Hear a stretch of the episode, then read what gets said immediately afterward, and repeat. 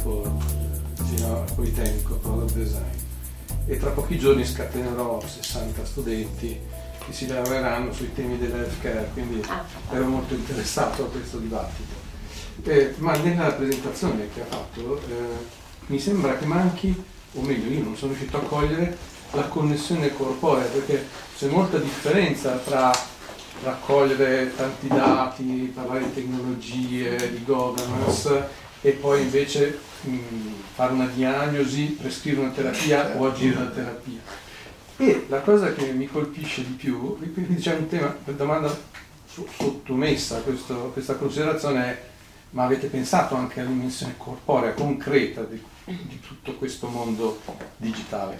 E accanto a questo, come osservatore com- comune, poi scendo nella metropolitana e lì di fianco sul muro c'è un defibrillatore. Quindi ho l'app, tutte le cose, eccetera. Poi io do in qualche modo con la stessa legittimità di agire, di prendere la pompa per spegnere un fuoco, accendere un estintore, staccare un interruttore della rete della metropolitana, ti metto un defibrillatore. Cioè, eh, lei che passa di fianco, io ho un infarto, prende, mi mette in un defibrillatore che automaticamente mi salva nella migliore delle ipotesi. E, e poi noi ci stiamo ponendo un problema di governance rispetto al fatto che una minuscola app del mio telefonino mi dica che ho 60 battiti al minuto e accanto a questo però agiamo comportamenti molto più invasivi, eh, forse anche regolamentati, immagino, o addirittura imposti, eh, che, che, hanno un'interferenza fortissima con la nostra esistenza, addirittura ci salvano in una forma assolutamente libera, nel senso che non c'è lì un medico probabilmente col mio defibrillatore automatico, cioè c'è uno che forse me l'attacca. Ho visto progetti studiando per questo prossimo corso di, defibrillatori attaccati ai droni che mi avvicinano. Cioè, uh-huh. sì, sono sì, molto sconcertato da tutto questo, ancora più di quanto non emerga da, dalle sue parole sconcertato dal, dal fatto che ehm, queste app diano più ehm, eh, responsabilità e possibilità di azione ai, eh, ai singoli cittadini? No, no dalla, dallo scostamento tra le due modalità di azione. Cioè, mm. Ci preoccupiamo giustamente di, di, di accogliere, di dare un senso a, ai big data della nostra salute e al tempo stesso però sono qualcosa di esile, cioè sì va bene, ha saputo che io ho la pressione bassa e allora mi, mi, mi farà una cattiva immagine, pazienza. E nello stesso tempo agiamo per intervenire così profondamente, sì. sulla, concretamente sulla nostra salute. Sì, sì, sì, no, sono... Rispondo allora prima a questo punto. La mia visione è che, che direzione do al progetto? Cioè, sì, sì, sì. Eh, eh, no, allora, per quanto riguarda l'aspetto della corporeità, l'aspetto direi della materialità um, delle app, cioè, sono lavori molto interessanti di Deborah Lapton, che è una sociologa, che parla proprio di questo aspetto, cioè dell'importanza di uh, vedere app non come un oggetto. Infatti io all'inizio ho detto voglio descrivere, volevo farveli vedere, volevo dire qualcosa e, e li ho comunque astratti eh, dal, dal, loro contesto, dal loro contesto d'uso, perché e, sono completamente d'accordo eh, con lei e ehm, con quello che dice Deborah Lapton, che in realtà eh, questi sono oggetti con una loro fisicità, ehm, quindi forse non troppo diversi in quel senso dal, dal defibrillatore, ehm, che hanno, che, che, agiscono in un ambiente fisico e attraverso e su un corpo fisico. Quindi ehm, diciamo l'aspetto Um, in qualche modo um, è vero, ho parlato tanto di dati, ho parlato anche tanto, e quando si parla di digitalizzazione molto spesso si parla a questo livello quasi, di, um, quasi etereo, di qualcosa che, che, che, non esiste, di qualcosa di virtuale, ma sono uh, in realtà oggetti molto materiali. Fin, eh, se, se, capisco il punto, il punto, l'ultimo punto è fino a che punto ci dobbiamo preoccupare di questi, di questi oggetti quando ci sono altri, ehm, altre tecnologie più, eh, come dire, le mondane, tecnologie di tutti i giorni che ci circondano e che possono essere più problematiche, ehm, è assolutamente, penso, una, una questione importante. Ehm, diciamo, eh, io ho iniziato a fare questo lavoro sulle app e nel frattempo ho, iniziato, ho lavorato, ho intervistato questi pazienti che avevano accesso alle loro cartelle elettroniche. E eh, una cosa che mi ha colpito molto è che da un lato appunto avevo questo interesse per, eh, per questi strumenti, dall'altro mi rendevo conto che si parla tanto di digitalizzazione ma ci sono dei, dei, degli aspetti di base della digitalizzazione della sanità come ehm, i, i electronic health records, che sono eh, i fascicoli elettronici, eh, per cui ancora ci sono una serie di questioni eh, tecniche, eh, giuridiche, etiche enormi. E quindi anche, anche, io mi sono fatta questa domanda, ma ha senso ora ehm, eh, preoccuparsi delle app quando ci sono delle cose più di base, non è un defibrillatore, ma comunque appunto quando si parla di cartelle elettroniche sono strumenti fondamentali eh, per la sanità. La risposta che mi sono data è che continuo a fare due progetti e continuo a fare due progetti perché um, c'è un enorme interesse um, economico, politico in questi oggetti e, um, e, ed è importante monitorarlo, è importante monitorare la direzione in cui questo interesse va.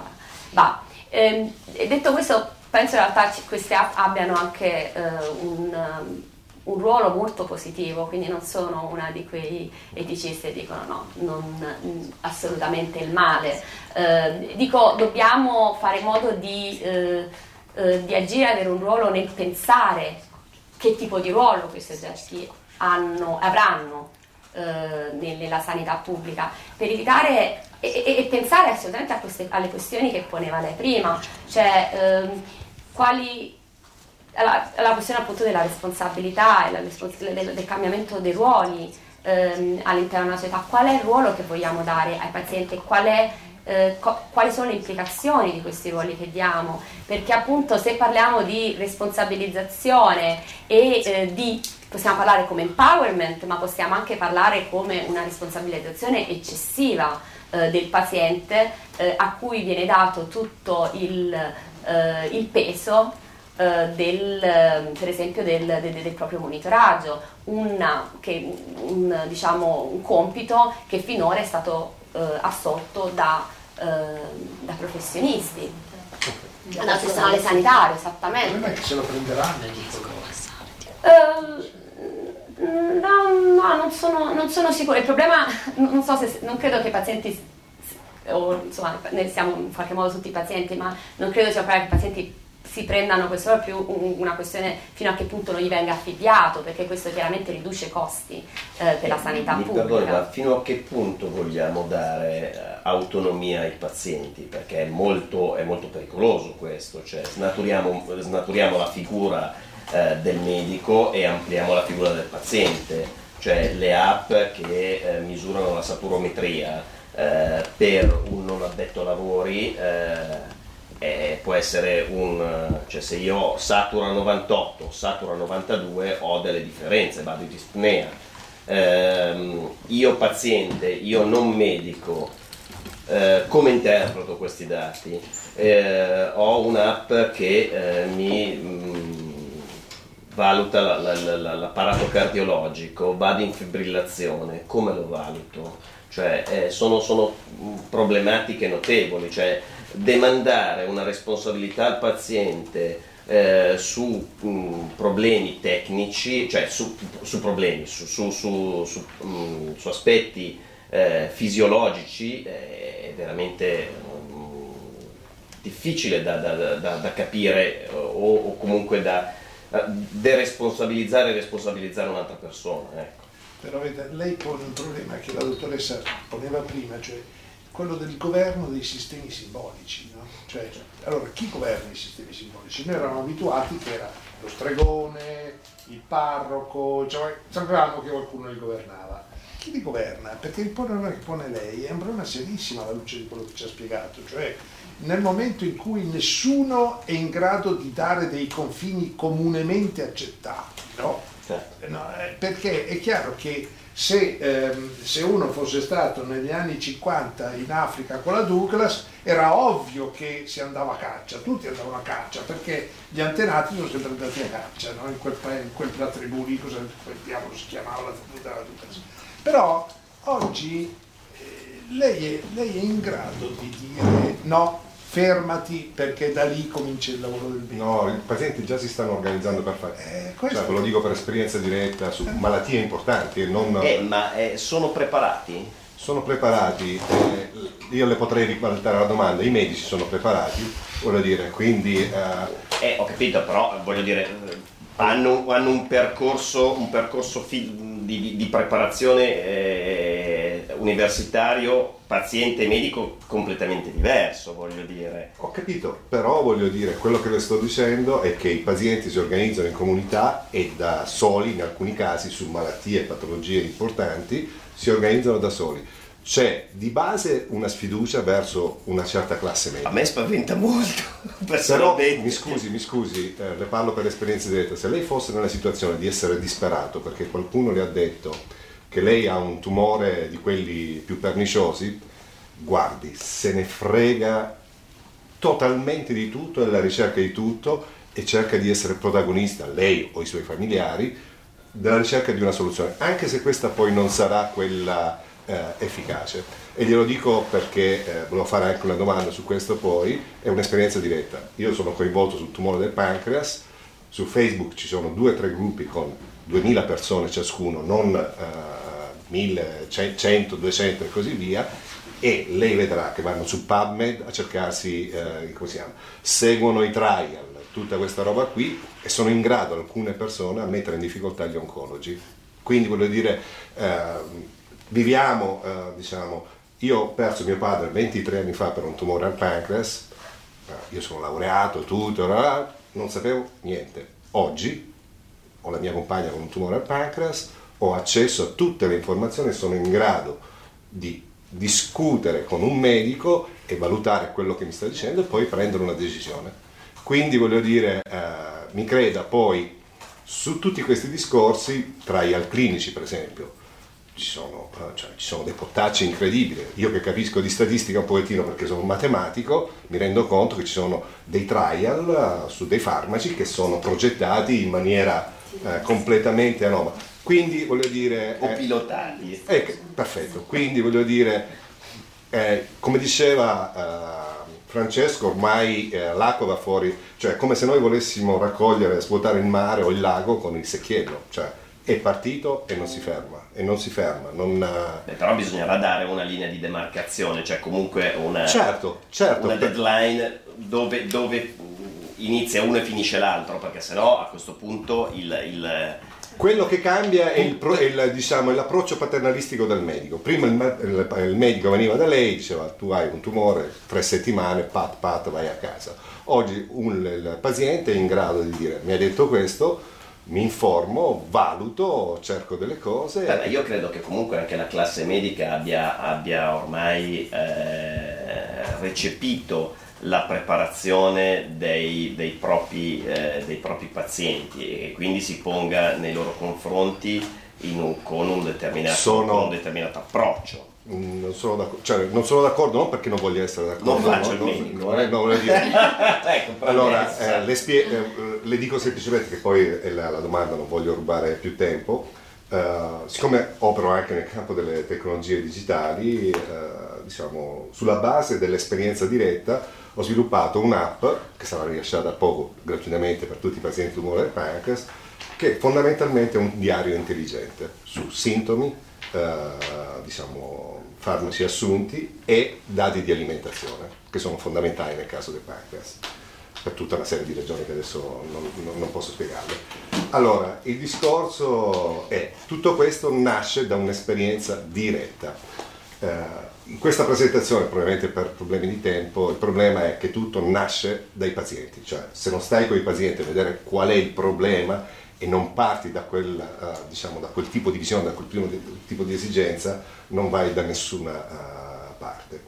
E il discorso è semplice, i medici, io sono andato in quattro centri più importanti di tumore del pancreas in Italia, ti dicono interessante questa roba qua, però mi crea un problema eh, che io non ho le persone per gestire i feedback di questo oggetto qua. Il, questo è stato il tema ricorrente di tutte le risposte in tutti e quattro i centri, voglio dire. Quindi c'è un problema organizzativo, è un problema di sensibilità, la maggior parte di questi medici sono, sono sopra i 50, voglio dire. e anche le, le, le, classi più giovani hanno dei problemi di eh, sensibilità e cultura digitale e questo implica poi i politecnici, le scuole di medicina dovrebbero eh, diciamo, ripensare il loro, cioè, il, loro, il loro, curriculum. Quindi questo eh, diciamo, è un problema grossissimo. Tutto questo funziona, ci sono degli interessi enormi dietro, si cioè, lei pensi che nell'ultimo anno gli investimenti di venture capital in questo settore sono raddoppiati ed è una delle aree di maggiore investimento, quello della digital health, non mobile health, digital health, e in particolare sulla parte intelligenza artificiale. Quindi quello che succede è che abbiamo un sistema educativo a livello generalizzato che è indietro rispetto a questo problema. È indietro il sistema normativo, voglio dire, in maniera incredibile, ma non solamente sulla, sull'health, sulle tasse, sulla privacy e così via far, sulla privacy ne potremmo raccontare di tutte. Il problema è che comunque dobbiamo rimettere al paziente al centro, togliere questo approccio paternalistico dei medici, ormai i pazienti piano piano, non tutti, si stanno appropriando della loro, uh, diciamo, dire, salute entro certi termini, cioè non si va più dal medico e quello dice e fai così e vai a casa. No, non esiste più, mi creda, non, non esiste. Però si perde un concetto fondamentale, chi fa cosa che no, torna alla questione del mondo La dottoressa ci ha già detto, dice bisogna rivedere i ruoli, no? Bisogna rivedere i ruoli in, in questo contesto, infatti ora eh, si parla di medicina partecipativa e ehm, eh, non so se, se, se conoscete questo, um, questo sì, sito, sì, che, cioè, no, lo so, lei, lei, lei lo conosce che ha preso Però... 110 milioni di investimento questo qua, l'ultimo giro di round investimenti è 110 milioni, cioè voi ve lo immaginate una roba del genere? E, e nasce da dei pazienti. Eh? Nasce da dei pazienti, nasce dall'idea eh, di eh, condividere eh, la, la, propria, eh, la, propria, esperienza rispetto a, una, una, a un determinato tipo di malattia, a, a, qualunque malattia, perché non è, non è specifico per una determinata condizione ehm, permette di eh, incontrare su questa piattaforma altri pazienti che hanno avuto le stesse, ehm, che, che, hanno la stessa condizione, di condividere eh, informazioni sul tipo di, di, trattamenti, di cause, di, certo. ehm, eh, e anche c'è stato appunto eh, questo caso eh, proprio agli inizi di questo eh, appunto il, proprio agli inizi di Patients Like Me in cui i pazienti si sono eh, messi, hanno, hanno, il cosiddetto eh, lithium study, in cui i pazienti eh, Qual era la condizione dei pazienti? Era una malattia, era una malattia, gen- una malattia genetica di due signori dell'Iowa, sì. due fratelli dell'Iowa, sì. che si sono messi insieme e hanno cercato di trovare eh, informazioni. Era una malattia... e, e una, questa serie di pazienti ha fatto uno, uno, studio provando perché c'erano dei... ora non mi ricordo il tipo di condizione specifica, sì però appunto tutti questi pazienti hanno fatto uh, questo studio in cui si deve assumere una certa quantità uh, di litio che comunque era inferiore a qualunque tipo di, di rischio per la funzione del litio per vedere come uh, le, le, la malattia progrediva, progrediva il fatto è che qui sono riusciti a raccogliere, e di nuovo io purtroppo con i numeri ho, ho seri problemi, non mi ricordo esattamente quanti, quante persone, ma era eh, un numero molto superiore a quello che si, normalmente si può fare per un clinical trial. Quindi Um, obiettivamente è vero, e questo è solo, c'è Cure Together, c'è una, una serie di, uh, di, di, di, siti che permettono questo tipo di azioni di medicina partecipativa, um, chiaramente non solo siti, ma uh, proprio tutte le, piattaforme di... Le volevo dire sull'aspetto certificazione, quello che sta venendo fuori è che comunque uno dei metodi, non l'unico, è quello di fare dei trial randomizzati. Già sta succedendo, ci sono dei risultati importanti, in particolare sulle attraverso queste piattaforme. Assolutamente sì, eh, sono stati presentati, sì, non questa in particolare, sono stati presentati dei risultati, l'uso di app per fare il self-reporting dei sintomi, sì. che hanno dato dei risultati eh, diciamo, di miglioramento della vita di sette mesi e mezzo rispetto eh, diciamo, a delle patologie, quando per un farmaco bastano due mesi e mezzo rispetto alla cura standard. Cioè quello stesso tipo di cura, cioè un'app, dà un vantaggio che in termini economici vale 110 mila dollari all'anno, con un investimento ridicolo rispetto a quanto costa lo sviluppo di un farmaco. Quindi sta avvenendo una rivoluzione, io lo chiamo uno tsunami digitale, che vede tutti impreparati fondamentalmente, al di là delle chiacchiere, e molto viene dai pazienti. Per ritornare a degli esempi, c'è un, un ricercatore in campo oncologico che ha scoperto di avere un, un tumore al colon. è uscito su Newsweek e tutto, lui adesso, uh, sulla base della sua esperienza, di tutti i trial che ha fatto e così via, sta tirando su 50.000 dollari attraverso una piattaforma di crowdfunding per organizzare un particolare tipo di trial.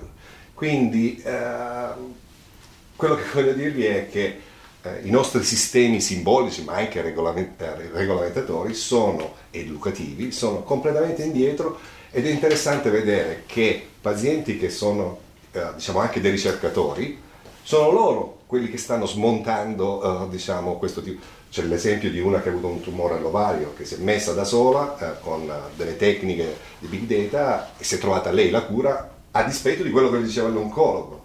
E quindi dobbiamo prenderne atto, voglio dire, cercare di capire, perché dobbiamo cercare di capire, e vedere come meglio utilizzare questo, questa capacità, questa creatività che nasce anche dalla disperazione. Però Credetemi, la disperazione... Il problema è quello che diceva lei, la risposta l'ha già data lei, cioè è più affidabile quel che dice il medico di quel che... cioè è più preparato il medico. Allora, il problema sono i ruoli nuovi, no? Ecco, allora, io quando l'ultima cosa, l'ultima stupidaggine, perché scrivo solo stupidaggini, l'ultima stupidaggine che ho scritto, che ha fatto imbufalire tutti, è e se le sentenze le facessimo scrivere ai robot, no? E sono imbufaliti tutti. E la mia risposta è stata quella che dice lei, ma siamo sicuri che il giudice è migliore del robot nello scrivere una sentenza? Io non sono per niente sicuro che sia migliore un uomo rispetto a un robot per scrivere. Ah, concorderebbe con lei. No, ehm, no in, in, in, realtà ehm, sono, sono, perfettamente d'accordo con quello che dice lei sul, sul fatto che ci sia ehm, una mancanza di preparazione. E uno uh, il lavoro um, grazie e il lavoro che ho fatto um, sui pazienti che hanno accesso loro, alle loro cartelle elettroniche so, qui in realtà soprattutto la regione Lombardia è abbastanza avanzata per quello che mi hanno detto. la prima cosa che voglio fare è, un, da utente non me ne sono accorto. studiare. No, però ehm, in, in, Inghilterra non è ovvio avere accesso, anzi c'è un grosso dibattito intorno al fatto di eh, dare accesso ai pazienti alla loro sì, sì. storia, a, a, a, a, tutte le loro cartelle cliniche. Io se vado dal medico di base, se faccio un qualunque test, non vedrò mai il test, avrò il medico che mi chiama e mi dice stai bene, non stai bene, ma dico voglio sapere quali sono i valori posso richiederli, posso andare, posso, a volte devo pagare, posso vederli, ma non è, non, è, non è, una cosa ovvia. Ora chiaramente le cose stanno cambiando, rivoluzione digitale, l'NHS ehm, sta dando investendo molto in questo eh, e nel parlare con pazienti in, in, in, una, in, un determinato contesto che avevano avuto accesso loro, alle loro cartelle, eh, che avevano avuto accesso già da, già da diversi anni, ehm, quello, cui, quello, che emerge è esattamente, esattamente questo, quello che accennavo prima, il fatto che eh, ci sono dei contesti in cui il paziente arriva più preparato eh, dal, eh, al, al, al, ad un consulto medico di quanto non lo sia il medico stesso, perché perché sono pazienti interessati a monitorare la loro situazione, ehm, perché eh, hanno le competenze anche per farlo, perché chiaramente eh, non tutti i pazienti sono uguali, ma eh, in generale se anche tengo presente il tipo di educazione delle persone che ho intervistato era molto variabile, quindi non avevo solo persone con, con dottorati, dottorati, anzi era una sola, tutto il erano comunque persone con, con, con, cioè era, molto vario come tipo di campione. Ehm, e, e, però appunto quello che si verificava è che eh, il paziente arrivava al consulto con una maggiore preparazione, una maggiore quantità di informazioni sulla condizione eh, e eh, sui propri sintomi e sulla propria storia superiore a quella del, del medico che non aveva, che non aveva accesso. Quindi ehm, So, e, e, quindi uno dei discorsi in un articolo um, che scrivo per il journal of, um, l'American Journal of Medical Ethics, uh, che le posso mandare, è proprio questo, dico, si parla tanto di empowerment e uh, l'NHS, eh, ma non solo, abbiamo visto anche negli, negli Stati Uniti, c'è tanto una retorica dell'empowerment, ma poi nei fatti eh, quando poi si parla de, del consulto, il paziente, nel, soprattutto nel, nella, nella relazione col medico, il paziente è sempre in qualche modo messo a tacere, nonostante gli vengano dati questi strumenti per agire.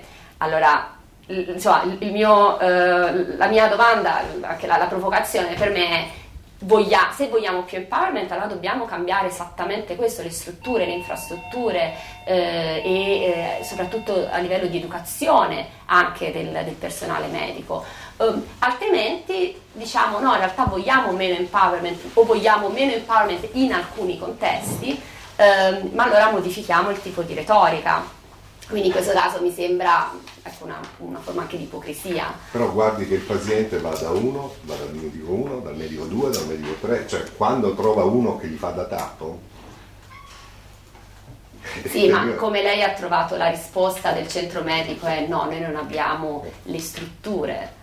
Um, quindi, ed è, insomma, sono alcune delle, delle domande ora che, che, che, stanno facendo anche in Inghilterra, dice sì, dobbiamo implementare, poi possiamo usare tutte queste um, app, c'è questo digital roadmap e dobbiamo adeguarci al digital roadmap. Allo stesso tempo questo ci richiede di rivedere. Però mi scusi, eh, cioè, loro dicono che non, non, sono in grado, i pazienti adesso si scaricano l'app, la usano e poi vanno dal medico con il report fatto dall'app, voglio dire cioè, sì, invece... chiaro, però sarebbe meglio per avere una ah, assu- se riescono ad accedere ai report fatto dall'app, perché c'è anche un problema di accesso ai dati dei raw data della, de, dell'app, molto spesso di, di, diversi, alcuni tipi di app. Di alcuni tipi io parlo di quelle che conosco io. Sì, sì, sì, no, dire, chiaro, chiaro, chiaro. Non, non però, però la, la manca- non, c'è, non, c'è, sempre tanta trasparenza. Eh, infatti, se parliamo di Google è un conto, se parliamo invece no, di chiaro. cose fatte dai pazienti sono cose completamente differenti. Però appunto è un universo in cui troviamo, troviamo di tutto e paradossalmente eh, Google in realtà ha più ehm, più potere di, di, entrare anche all'interno delle strutture sanitarie, di, di, delle, delle, app di cui sta parlando lei. E, ed è un problema. Non sono io a mettere in discussione il potere di, purtroppo di Google, pensavo che non ci fosse, però voglio dire, uh, sono realista. Bene. Io direi che ormai siamo arrivati a